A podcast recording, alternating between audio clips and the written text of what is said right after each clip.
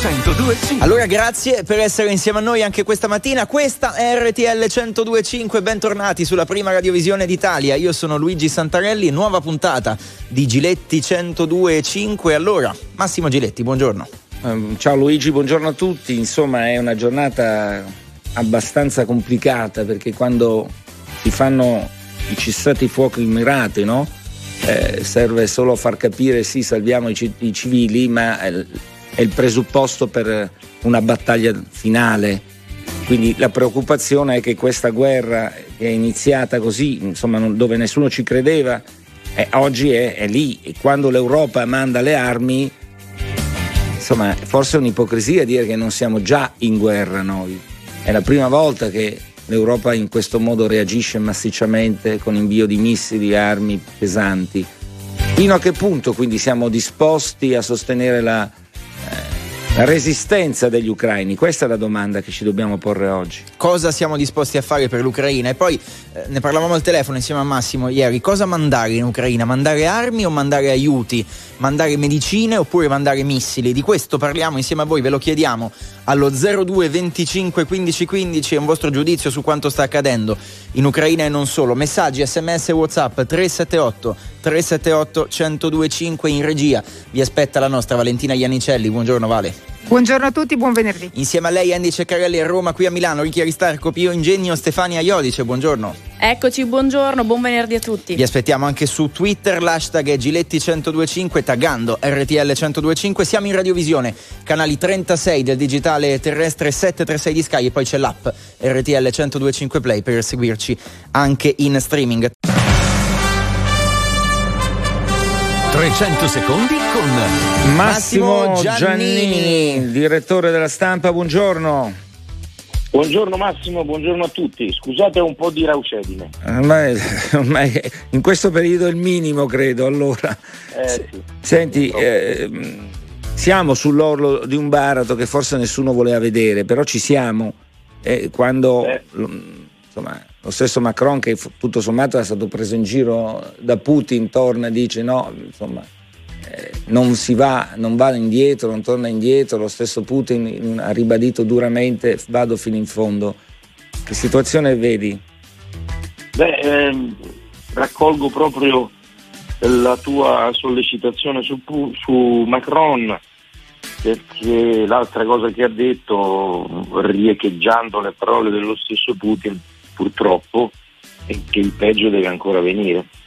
E dunque, noi assistiamo a questa schizofrenia. Da un lato la mh, gestione malaccorta, maldestra, anche dal punto di vista mediatico, di improbabili tavoli di trattativa in cui sembrerebbe che eh, ci sia un terreno sul quale la Russia è disposta a trattare. Dall'altro lato invece l'offensiva militare che si fa sempre più devastante. Nelle stesse ore in cui si tratta eh, i bombardamenti nelle città si fanno più rovinosi, noi ne abbiamo avuto prova ieri grazie al reportage che pubblichiamo oggi sul nostro giornale di Francesca Mannocchi che descrive una Kharkiv eh, ridotta tutta, quasi tutta in macerie, una città fantasma nella quale appunto non si trova più nessuno se non altri fantasmi che vagano. Ecco, ma Kharkiv è la prima città che viene ridotta in frantumi. Adesso c'è tutta l'altra parte dell'Ucraina, ce n'è una ancora dove non, non è successo nulla e ce n'è un'altra dove invece stanno accadendo cose.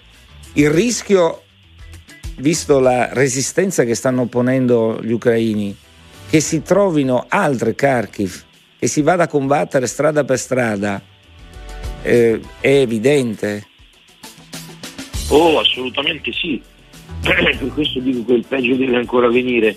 Io penso che man mano, mh, visto che la resistenza ucraina eh, continua in modo così eroico, testimoniato dal suo presidente Zelensky che si sta rivelando il vero eroe di questa guerra che nessuno voleva, ecco però appunto con altre Kharkiv eh, cadranno una ad una purtroppo fino Ecco, ad arrivare ecco, ma qui, Enrico- alla, alla capitale. Quirico, eh, che fa sempre dei pezzi molto importanti, diversi dagli altri, proprio sulla stampa, eh, ha ragione secondo me quando dice, insomma siamo un po' ipocriti, che è un po' anche il tema della giornata di oggi, cioè fino a che punto siamo disposti ad arrivare per difendere l'Ucraina? Perché quando l'Europa inizia a mandare armi importanti, in fondo dice Quirico, il tuo giornalista, eh, insomma siamo già in guerra di fatto. Beh, mh, mm, l'avevamo capito già qualche giorno fa quando il nostro governo ha varato quei due provvedimenti da stato di emergenza e quindi di fatto da stato di guerra e da economia di guerra che riguardavano tanto la gestione delle risorse energetiche interne quanto appunto l'autorizzazione ad inviare armamenti, cosa che l'Italia, mh, a parte la parentesi altrettanto tragica della guerra nella ex Jugoslavia, non aveva mai fatto. Quindi sì, purtroppo sì, dobbiamo riconoscere che sia pure dalla, dalle comode posizioni nelle quali ci troviamo oggi, questa mattina, ogni giorno qui in Italia, così come negli altri paesi d'Europa, eh, visto che di guerra parliamo soltanto, però in qualche modo stiamo contribuendo. La domanda vera giustamente la pone Quirico perché nel momento in cui Zelensky e, e l'Ucraina libera e indipendente che tale vuole restare, fa appelli così accorati all'Europa e gli chiede state al nostro fianco perché noi siamo come voi, noi siamo una democrazia liberale, c'è un invasore che sta uccidendo eh, eh, le nostre famiglie, bombardando le nostre città, colpendo i nostri bambini, voi dovete aiutarci. Ecco, di fronte ad un appello così accorato, noi possiamo girare la testa dall'altra parte? È molto difficile. E però l'abbiamo quindi, fatto in tempi, insomma, sempre. era un altro mondo con l'Ungheria, quando i carri armati entravano in Ungheria, quando entravano in Cecoslovacchia, noi non siamo ma, entrati, forse perché il mondo era, eh, veniva da una guerra e il mondo era stato diviso in due aree di influenza. Io non so se oggi siamo in grado, perché portare i soldati de- europei e americani lì dentro vuol dire fare un'escalation dalla quale poi uscirne è dura. Vabbè, eh? guarda, non, uh, immaginare che vadano i soldati NATO a combattere in Ucraina naturalmente significherebbe trasformare questa che è una già drammatica, tragica guerra, nel, come ha detto Biden, nella terza guerra mondiale. Su questo non ci sono dubbi. Ed è diciamo, la, la, la, deriva eh, devastante che stiamo cercando di evitare. Certo è che, ripeto, per questo fa bene Domenico Quirico a porsi la domanda, nella misura in cui sosteniamo la resistenza ucraina, fornendo risorse, non uomini, ma sicuramente mezzi, eh, noi prolunghiamo eh, l'assedio e quindi esponiamo anche lo stesso popolo ucraino che ci chiede aiuto allo stillicidio delle bombe che continueranno ed anzi si sì. intensificheranno. Quindi siamo dentro una tragica contraddizione dalla quale però è anche difficile uscire. L'unico modo per uscire è, sarebbe la diplomazia. Però su quel versante, come stiamo vedendo, ad essere disponibili siamo solo noi, perché il nostro russo non lo è. Luigi, vai. È, non possiamo non, non, aiutare gli ucraini.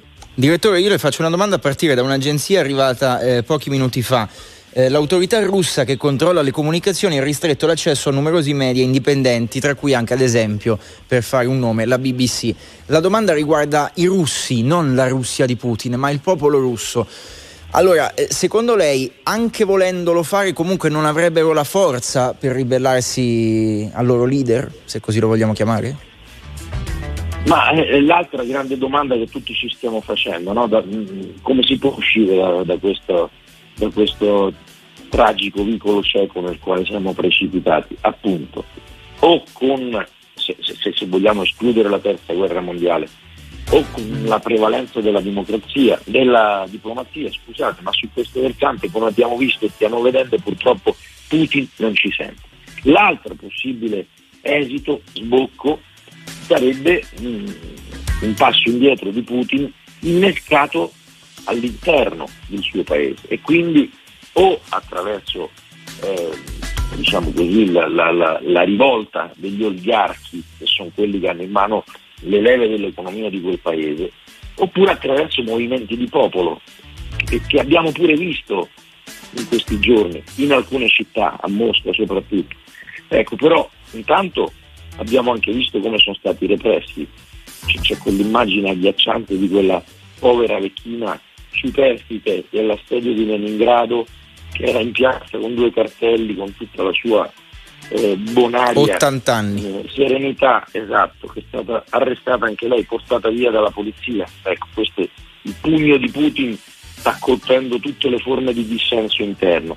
Dall'altro lato c'è un altro elemento secondo me da, da considerare in quel paese immenso e complicato, e cioè il dissenso lo vediamo palesarsi nelle grandi città, due soprattutto, Mosca e San Pietroburgo, ma nel resto del paese immenso, nella Russia profonda, cosa sappiamo noi? Siamo convinti davvero che il popolo russo sia così schierato contro Putin, contro questa guerra? Io purtroppo qualche dubbio ce l'ho e quindi anche quel, quel possibile sbocco eh, ci sembra precluso o comunque appeso a un filo. Quindi dobbiamo sperare che le sanzioni facciano sempre più male ed anzi forse su quello l'Occidente deve essere ancora più severo.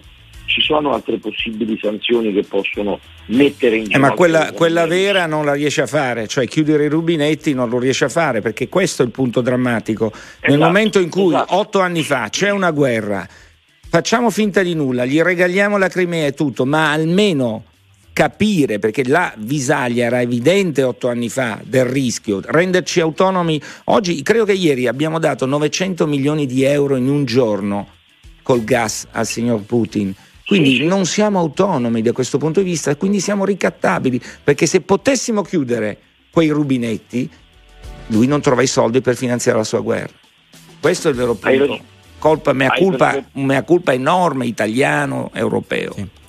Hai perfettamente ragione Massimo, noi italiani stacchiamo ogni giorno un assegno da 800 milioni a Putin con il quale mentre gli applichiamo sanzioni gli consentiamo di finanziare la sua sporca guerra. L'Europa intera gli stacca un assegno mensile da 7 miliardi, questo, questo è, il, è il dato sempre per le forniture di gas. Quindi, quindi siamo anche qui noi stessi dentro una gigantesca contraddizione che come tu dici è frutto di scelte energetiche totalmente sbagliate. Per quello che riguarda l'Italia addirittura folli, perché noi fino a dieci anni fa avevamo una dipendenza dal gas russo molto più limitata e negli ultimi anni se possibile l'abbiamo quadruplicata, quindi una follia totale, siamo consegnati eh, nelle mani di un dittatore e abbiamo visto che uso ha fatto delle chiavi che gli abbiamo dato.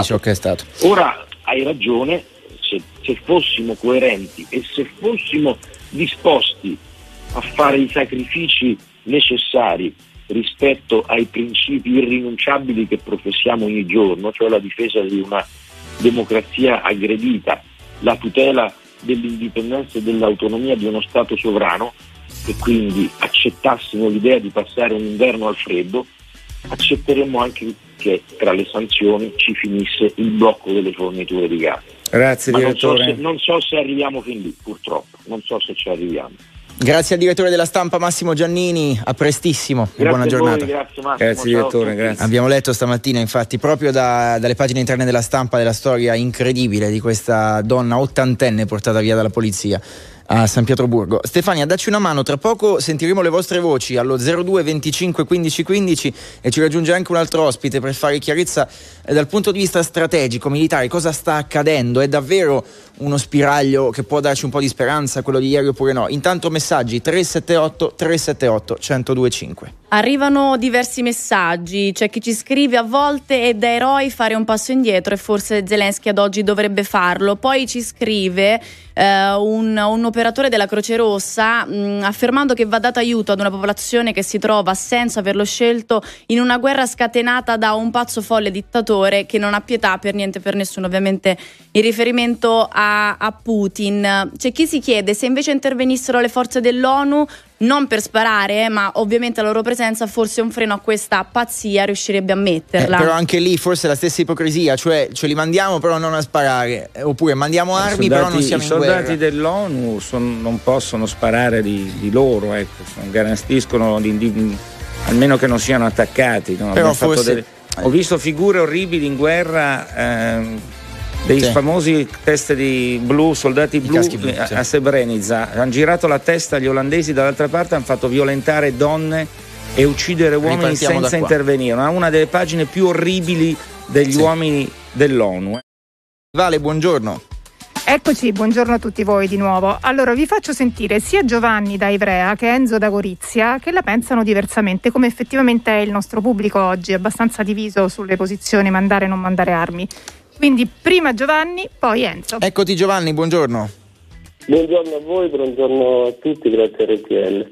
Eh, sono Giovanni Di Ivrea, sono un cittadino d'Italia e un cittadino del mondo. Perfetto, Penso Giovanni, che- allora siccome a- abbiamo difficoltà in questo momento a sentirti, proviamo a sistemare il collegamento, sentiamo se c'è già Enzo. Buongiorno Enzo. D'accordo, d'accordo. Enzo, eccoti. No, non c'è Enzo, lo tra veramente io lo sentivo benissimo Luigi. Sistemiamo- Forse a Milano non arrivava, ma qua a Roma arrivava benissimo. Sistemiamo il collegamento, non Se è censura. Ah, Eh, vai, vai, parla. Alzo la voce, alzo la voce, come Sì, volete. prego, Fai la vai. domanda, vai, via. Ma più che una domanda è un invito, è un invito affinché come cittadini di tutto il mondo ci opponiamo alla guerra. Ritengo che l'intervento... Ecco, eh, ma guarda, scusami perché oggi veramente vogliamo cercare di dar spazio a, molti pers- a molte persone. Questo lo- nessuno mette come, la domanda è come. Beh, penso che Perché a questo deve- punto, allora, scusa, ah, scusa ti- non ti è chiaro che questa notte hanno addirittura tentato di attaccare anche, sai, quando uno Allora, lancia chiarissimo- anche una centrale ne nucleare. hanno preso il controllo. Oh, ok. Se vuole farmi fare l'intervento, io No, no, non è che io non le voglio fare intervento, le voglio spiegare che la domanda è fino a che punto si deve fare il sostegno all'Ucraina, con le armi o con che altro? L'intervento debba essere di tipo diplomatico e l'Italia non debba Ecco. e non avrebbe dovuto inviare delle armi in zona di guerra e Perfetto. che siamo a tutti gli effetti in guerra. Ritengo che tutti i cittadini del mondo si debbano opporre a interventi militari che sono un sintomo della crisi dell'antropocene, quindi di una crisi di sistema. Questo è quello che io penso. E quindi come Penso si che- potrebbe agire, che- secondo lei? Agire con le armi sia semplicemente accelerare il rischio atomico che è evidente. E quindi Questo come è si dovrebbe penso. fare? Mi scusi, sedere a un tavolo fare- chi? Lei, lei ha presente le esperienze di un signore che si chiamava Gandhi in India? Lei ha presente le esperienze di milioni di esseri umani che sono opposti alla violenza senza la violenza? Io penso che si debba fare questo. Sono disposto a, oppormi senza violenza alla violenza. Quindi lei sarebbe per una grande marcia, entrare in Ucraina con una grande marcia europea, mondiale di persone che entrano in Ucraina come qualcuno ha ra- paventato, Allora, ha sperato allora- si potesse utopisticamente Allora- fare. Secondo lei questo? Allora signore, io la, la ringrazio della possibilità diciamo anche strategica della grande marcia verso l'Ucraina, che è una rappresentazione diciamo simbolica che è stata diffusa dai media. Io penso che tutti intanto dovrebbero prendere a cuore quello che sta accadendo realmente, il nostro governo dovrebbe essere concreto nel dire alla popolazione stiamo entrando effettivamente in guerra e poi sì, a cominciare da domani, a cominciare da domani alle 13 a Roma, che centinaia di migliaia e migliaia di persone interrompano la propria esistenza basata su una routine fondata sul fallimento e sulla sofferenza. Ecco, ma le Quindi faccio anche per un'ulteriore domanda. Eh, ho capito quello che vuol dire, eh, però in questo momento, quindi lei sarebbe disposto a chiudere il gas del rubinetti che portano, quindi di stare, cioè spiegare a tutti che questo vorrebbe dire impedire, fi- sare- mi lasci finire un secondo, impedire di finanziare la Russia, Ah, e però vuol dire al tempo stesso stare al freddo, ma certo, ma eh, scusi, rinunciare io- all'elettricità, ma probabilmente assolutamente, sarebbe disposto. Questo è importante, io questo, chiedo. Ma, ma perché il nostro sistema di sviluppo svo- svo- fondato sulla, sulla speculazione, sullo sfruttamento folle del, del- del- del pianeta umano, lo dicono gli scienziati, lo dicono gli scienziati, non lo dico io, quindi è, è- è un sacrificio che avremmo già dovuto Luigi? fare e adesso dobbiamo fare assolutamente, dobbiamo cambiare immediatamente il nostro stile di vita. Ecco, lei dice di essere disposto. liberi Vedia- vediamo se lo siamo tutti, perché non è detto che lo siamo. Eh beh, ma lui, grazie. lui ha, Sentiamo- lui ha posto un, ha posto un, un modo di diverso Di rispetto agli diverso, altri, quindi sì. è sempre- eh, bisogna sempre ascoltare tutti. E poi però in modo concreto bisogna fare le cose, perché credo che davanti a Putin, anche se noi ci mettiamo seduti qui, non, cioè, Putin non ne frega niente, temo, cioè va avanti e si prende tutta l'Ucraina, anzi è ben contento che il mondo stia seduto. Sentiamo Enzo che ne pensa, buongiorno. Ciao, buongiorno. Sono- comunque sono Renzo, non Enzo. Renzo, Renzo, Eh, buongiorno. La, la parola d'ordine con cui ci salutiamo, Renzo. RTL 1025 è anche mia. Benissimo, ci dica la sempre. sua. Io, io, eh, in maniera così molto eh, fil- da, da film dico ci vorrebbe un 007 o ci vorrebbe un eh, Tom Cruise che vadano fuori e che facciano fuori questo, questo pazzo criminale. Nella realtà bisognerebbe lavorare, i servizi segreti e tutti dovrebbero lavorare ai fianchi degli oligarchi o di tutti quelli che sono vicino a Putin e riuscire veramente a farlo fuori perché questo Quindi è da, da- da- da- Gandhi passiamo al killer. Eh, io sì, io no, no, sì. ma è Beh, interessante. Gli, gli ame- gli americani hanno fatto fuori eh, Saddam, i francesi hanno fatto fuori Gheddafi, il mondo, il mondo Deve far fuori far fuori questo pazzo qua, perché questo non si ferma all'Ucraina. Non si, giustamente, come hai detto Giletti, non si ferma all'Ucraina. E quindi, e quindi quando sentiva dire prima dalla, dalla persona che ci ha chiamato fe- stiamo solo seduti, non facciamo niente, il gandismo, lei dice che c'è poco da fare col gandismo? col gandismo e eh, col, eh, col buonismo, questi non, non gliene frega assolutamente niente. Questi qua domani mattina premono il bottone e fanno partire, perché questi sono dei pazzi. Grazie, grazie, Grazie, mille Enzo. per l'intervento. Quindi Luigi, hai visto, no? Visioni Siamo passati diverse, da là esatto, esatto. alla, alla zero. Eh, tra poco le vostre voci allo 02 25 15 15. Intanto ci ha raggiunto il presidente del Centro Studi Internazionali, ci darà una mano a fare un po' di chiarezza. Andrea Margelletti, bentornato su RTL 1025. Grazie, sempre un piacere tornare a casa, grazie per l'ospitalità e un saluto ai vostri ascoltatori. Andrea, senti, eh, ti voglio chiedere una cosa perché abbiamo pochi minuti, ma in velocità da un esperto come te sarebbe importante. Ho detto prima, apprendo che quando si aprono i, diciamo, le vie di fuga, eh, i cessati fuoco, chiamiamoli mirati, questo prelude storicamente all'ultima battaglia, no? lasciare il campo libero e poi andare fino in fondo. È così secondo te? Sì, sono pienamente d'accordo con te che conosci, noi siamo stati anche in Afghanistan insieme, quindi Vero. possiamo dirlo, eh, conosciamo purtroppo l'orrore del- della violenza e l'orrore della guerra. Eh, I civili quando si avanza, quando si vuole fare piazza pulita, paradossalmente sono un impedimento per le forze d'attacco perché creano eh, ingorghi per la strada e quindi si vuole toglierli di mezzo. Eh, abbiamo perso il collegamento con Margelletti, ma lo, lo recuperiamo tra pochissimo. Eh, qualche messaggio? Eh, z- 378 378 eh, 1025. Stefania, dacci una mano. Allora, eh, ci scrivono: Buongiorno a tutti. Possibile che le forze alleate non possano stanare questo delinquente, tutto il suo seguito ed, elimin- ed eliminarlo, riportarlo sul tavolo da- della discussione per provare a trovare una soluzione pacifica? Andrea, questa è una domanda che non giriamo a te perché abbiamo ripristinato il collegamento. Eh, da Andrea volevo capire invece, ma queste sono, sono ipotesi Ipotesi. impossibili, no? Dai, siamo seri, noi siamo delle democrazie e ci comportiamo come tali e dobbiamo comportarci come tali. E qui la domanda di oggi è fino a che punto siamo disposti ad, a- ad- a sostenere l'Ucraina? Perché se mh, mandia- iniziamo a mandare armi, no? ho letto importanti, e qualcuno dice, beh, se invia armi sei già in guerra. Il problema è tutto eh, su che cosa noi vogliamo essere come, come persone.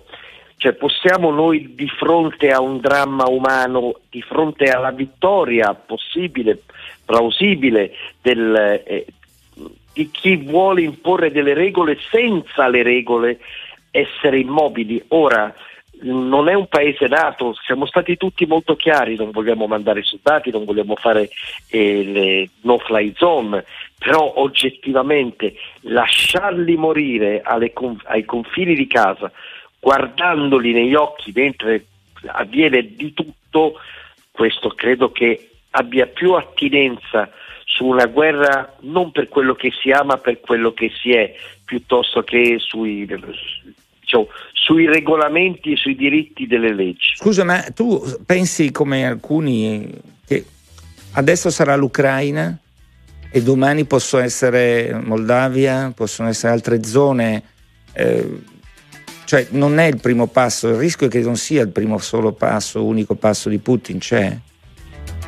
Guarda Massimo, mm, lo dico da tempi non sospetti e questo tu lo sai, ma soprattutto eh, vado alla fonte primaria, cioè a Putin stesso, che dice voglio ricreare un'area russa e come ieri, noi parliamo, continuiamo a, parlare di negoziati, ieri Putin ha brutalizzato il presidente francese Macron dicendo io vado avanti, questa è la mia guerra e io non mi fermerò finché tutti gli obiettivi che io desidero ottenere siano ottenuti. Dobbiamo avere l'onestà di dire che stiamo parlando di negoziati, quando parliamo di negoziati, che sono più nelle nostre speranze che nella sostanza. Ecco, ma non ci uno... dovrebbe essere, scusa, la, la, la, mm, l'Ucraina che cosa può negoziare? Nulla. A quel tavolo forse non ci dovrebbe essere qualcun altro sì, mm, più importante, più di peso. Cioè, eh, mi sembra proprio Davide e Golia, se non, è questione di ore e l'Ucraina cederà, poi potrà iniziare la guerriglia, potrà fare tutto quello che vuole, ma sostanzialmente sono due eserciti così diversi, non sta in piedi la lotta, no? È vero, però da un altro punto di vista chiunque, qualunque negoziatore, anche il più abile, non può negoziare se uno dei due si rifiuta di farlo. E sino a questo momento Putin ha giocato a rialzo sugli aspetti militari e non ha dato ad alcuno il minimo spazio di negoziazione. È bene che siamo chiaro, chiari su questo punto e con i vostri ascol- attenti eh, ascoltatori. Tutti in Occidente siamo disposti a fare qualunque cosa qualunque cosa per evitare la guerra, perché solo i pazzi eh, o gli, gli imbecilli eh, possono desiderare un conflitto, ma dall'altra parte noi abbiamo una persona che dice io vado avanti, continuo così, sì. questo è il, il dramma vero. Luigi? Eh, il dubbio, eh, Presidente, poi la, la salutiamo, eh, insomma, riguarda la figura di, di, Vladimir Putin. Allora, secondo alcuni, eh, insomma, l'inizio l'ha detto prima Massimo, perché la Russia sente in un certo senso, almeno questa è la narrativa, eh, l'Ucraina come, come cosa loro, insomma, come parte della Russia. È un pretesto, secondo lei c'è davvero questa convinzione alla base di Vladimir Putin e alla base del suo attacco? In pochi secondi. No, no, sono convinto che la senta. E come no? guardi, io Brezhnev non... è nato in Ucraina, oh, sì, sì, eh, sì, io cioè, non, Khrushchev la stessa cosa, cioè, c'è, una, lo, c'è una presenza forte di quel punto di vista. Ma storica. questo non, assolutamente, ma chi di noi non ha invidiato la macchina del vicino di casa? Eh. non mica gli ruba le chiavi e le porta via. Certo. Cioè, un, è lecito desiderare, è illecito rubare. Grazie, grazie. Grazie, grazie ad Andrea Margelletti, presidente del CESI. Grazie. Tra l'altro un'agenzia eh, di questi minuti, siccome abbiamo parlato dell'attacco a una centrale nucleare, eh, il regolatore ucraino fa sapere che comunque la, la, centrale è sotto il controllo delle forze russe, ma che al momento non eh, c'è stata nessuna fuga radioattiva almeno rilevata all'interno della centrale. Noi andiamo in pubblicità e poi ci siete voi come sempre allo 02 25 15 15. La domanda di questa mattina è cosa siamo disposti a fare, cosa siamo disposti eventualmente a perdere per gli ucraini e non solo. Una domanda, eh, Massimo e Stefania, sul caso che ormai insomma è salito agli albori della cronaca del direttore d'orchestra russo pare vicino, amico personale di Vladimir Putin, a cui è stato chiesto e l'ha chiarito il sindaco Sala, direttore d'orchestra al Teatro La Scala, della Scala, non tanto di prendere una posizione contro Putin, ma gli è stato chiesto di fare una dichiarazione contro la violenza, contro la guerra ed è stato eh, mandato via. Eh, è giusto? Perché ha rifiutato. Non è giusto? Dai, non sta a chi vince dire che cosa è giusto e cosa non è giusto. Se siamo noi vincitori, tra virgolette, a imporre le regole, allora accetteremo anche che Dostoevsky diventi un personaggio che fa paura solo perché è russo. Ma io credo che bisogna stare molto molto attenti ehm, alla degenerazione che tutto ciò può portare. Insultare anche i russi per strada, eh, io, le derive sono sempre pericolose. Certamente quando tu inizi a mandare via gli atleti olimpionici, ho visto i gli atleti delle Paralimpiadi tornare a casa, gente che ha perso le gambe, che lavora. Eh, sono dei costi che purtroppo devi fare. Tu stai da una parte o dall'altra e quando stai da una parte o dall'altra non fai prigionieri. E quando non fai prigionieri, in alcuni casi ti limiti a rimandarli nella patria russa e in altri casi può finire peggio. Perché quando degenerano le cose il rischio è molto alto, ecco perché sono preoccupato. È un mondo occidentale che per anni ha fatto finta di nulla, ha continuato a flirtare, a inneggiarlo come un grandissimo strategico, un grande presidente, eh, con tutti i nostri politici e politici europei a fare la corte per andare a trovarlo e adesso vediamo chi, chi è. Eh. Purtroppo la mancanza di visione del mondo, cioè le dittature, quando Draghi con coraggio, con coraggio sottolineo, ha detto che Erdogan è un dittatore, eh, ma che con i dittatori bisogna avere a che fare comunque. Ecco, lì gli siamo saltati addosso, ho letto sui giornali critica, ah, ma non può ma dirlo. Ma in che modo bisogna averci a che fare comunque?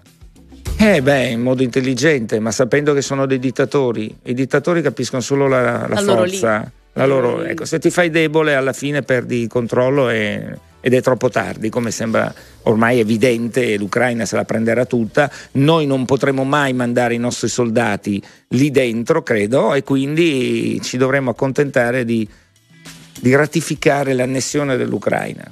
A proposito del fatto anche di non creare un precedente per paesi no, siccome ho letto, ho letto fior fior di politici dicevano non ci sarà mai la guerra, Putin non entrerà mai là dentro. Allora domando a questi grandi visionari del mondo che non sanno nulla di questo mondo, come hanno lasciato, cioè, secondo voi uno che si fa per due anni dismette tutto quello che ha e raccoglie 600 miliardi per la sua banca centrale, sto parlando di Putin, è ovvio che si sta portando a casa un progetto di invasione da qualche parte, perché se no non avrebbe racco- raccolto 600 miliardi per rinforzare la sua banca centrale russa. Gli servirà, non gli servirà, certo, è una somma molto importante. Non so se gli basterà, però intanto qualcuno doveva vedere questa cosa, non la poteva non capire. Andiamo al telefono 02 25 15 15 dalla nostra Valentina in regia. Chi abbiamo, Vale? Vi presento Alberto, ci chiama da Milano e propone una terza via, quella di, dell'astensione totale, stare immobili e guardare quello che avviene. Alberto. È così Alberto, buongiorno. Buongiorno a tutti, RTL anche mia. Buongiorno. Ma io direi, direi, di sì, anche perché comunque noi dobbiamo fare i conti un po' a casa nostra in Europa. Noi dipendiamo al 50% dal gas russo e questo, quello che sta accadendo potrebbe essere anche una prova, visto che qualcuno inizia a parlarne finalmente, di quello che è in mente Xi Jinping con Taiwan.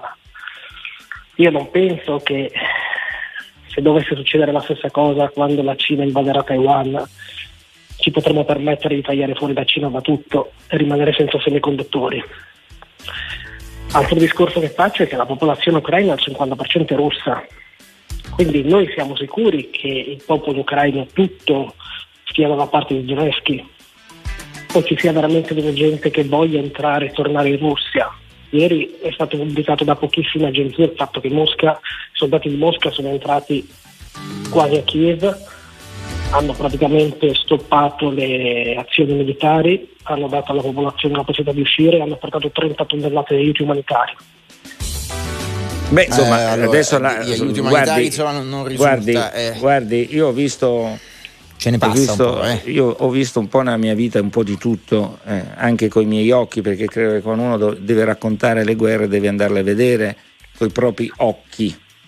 Mm, ho visto portare anche cioccolatini ai bambini dalle truppe che invadevano determinati territori.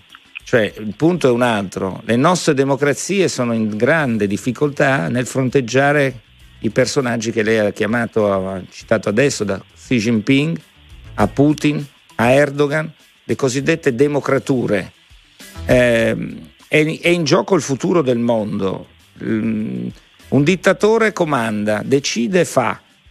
Io sono contrario a girarmi la, girare la testa dall'altra parte perché oggi spetta a loro, domani a chi tocca. Se ragioniamo così, lasciamo prendere ogni volta, capisce la debolezza. Oggi abbiamo preso Taiwan, dice lei.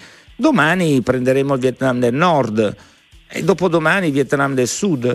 Cioè, non è, guardi, io ascolto tutti e rispetto tutti, Io non ho mai visto di fronte ai dittatori, leggisi Hitler, qualcuno che diceva, si vada a leggere un po' i libri di storia, abbiamo fatto l'accordo di Monaco nel 1938, europei contenti, la guerra è finita e non c'è, non, non inizierà la guerra.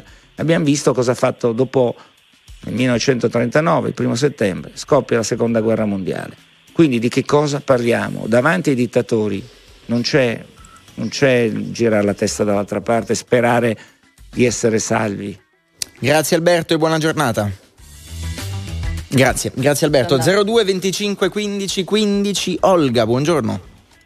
Buongiorno, RTL 1025 anche mia. Grazie Olga. Allora mi segnalano che lei è ucraina, è corretto? Sì, sì, cioè sono di nazionalità ucraina, sì, ma sono italiana. Perfetto, in pochi secondi ci dica la sua. Allora, io penso che in questo momento um, l'Unione Europea sta facendo diciamo, dei passi giusti, giusti tra virgolette, perché in questo caso uno dice cos'è giusto per me, non lo so, mm, ma inviare le armi credo che sia una strada corretta perché um, eh, intervenire, la Nato non può intervenire in questo momento perché rischierebbe di provocare la terza guerra mondiale. Però, ecco, però mi, dare... scusi, mi, scusi, un secondo, le voglio chiedere una cosa riferendosi a quello che diceva il signore prima, che faceva sì. capire che in fondo anche in Ucraina tutto sommato essere invasi tra virgolette dai russi a, voi dis- a gran parte della vostra popolazione potrebbe non dispiacere. Lei che è ucraina ci conferma sì. questa versione del signore di prima? In pochissimi secondi? Sì, penso di sì. sì, sì. Cioè lei dice che molti ucraini non, non dispiace di essere, tornare nella zona di potere russo? Cioè, m- m- uh, molti no, molti no, perché sarebbe diciamo una mia visione. Io penso che alcuni sì, altri no. Quelli che diciamo che si trovano più vicini probabilmente alla Russia Um, diciamo la zona orientale Donbass, la Lugansk. zona orientale Donbass, ma anche lì da vedere perché sono le informazioni che conosciamo tramite i giornali, esatto. tramite notizie. Va, quindi... bene, va bene, quindi bisogna essere cauti. Grazie Olga per essere stata cose. con noi, buona giornata. Grazie. Allora, eh, ci salutiamo. Eh, prima di lasciarci c'è un messaggio, Stefania, so che volevi leggere. Sì, esatto, perché è una domanda rivolta a Massimo. Prima hai detto che hai visto soldati dell'ONU stare fermi di fronte a delle atrocità e ti sei indignato come chiunque altro. La domanda è, non stiamo facendo attualmente la stessa cosa con l'Ucraina? È una risposta che avrebbe bisogno di molto più tempo. Sì. Eh, io non sono mai per girare la testa dall'altra parte, ma dove è stata l'Europa, dove è stato il mondo in questi otto anni? Questa è la domanda che dobbiamo farci. Adesso intervenire vorrebbe dire assumersi responsabilità gravissime. Grazie a tutti per averci seguito. Ritrovate la puntata in podcast su RTL 1025 Play. Ricchi Aristarco, Pio Ingegno, Andy Ceccarelli, Valentina Iannicelli. Vale, a venerdì prossimo. Grazie a venerdì. Grazie, grazie. a Stefania Iodice, Massimo Giletti, grazie. Ciao, ciao a tutti, grazie. E allora, a venerdì prossimo.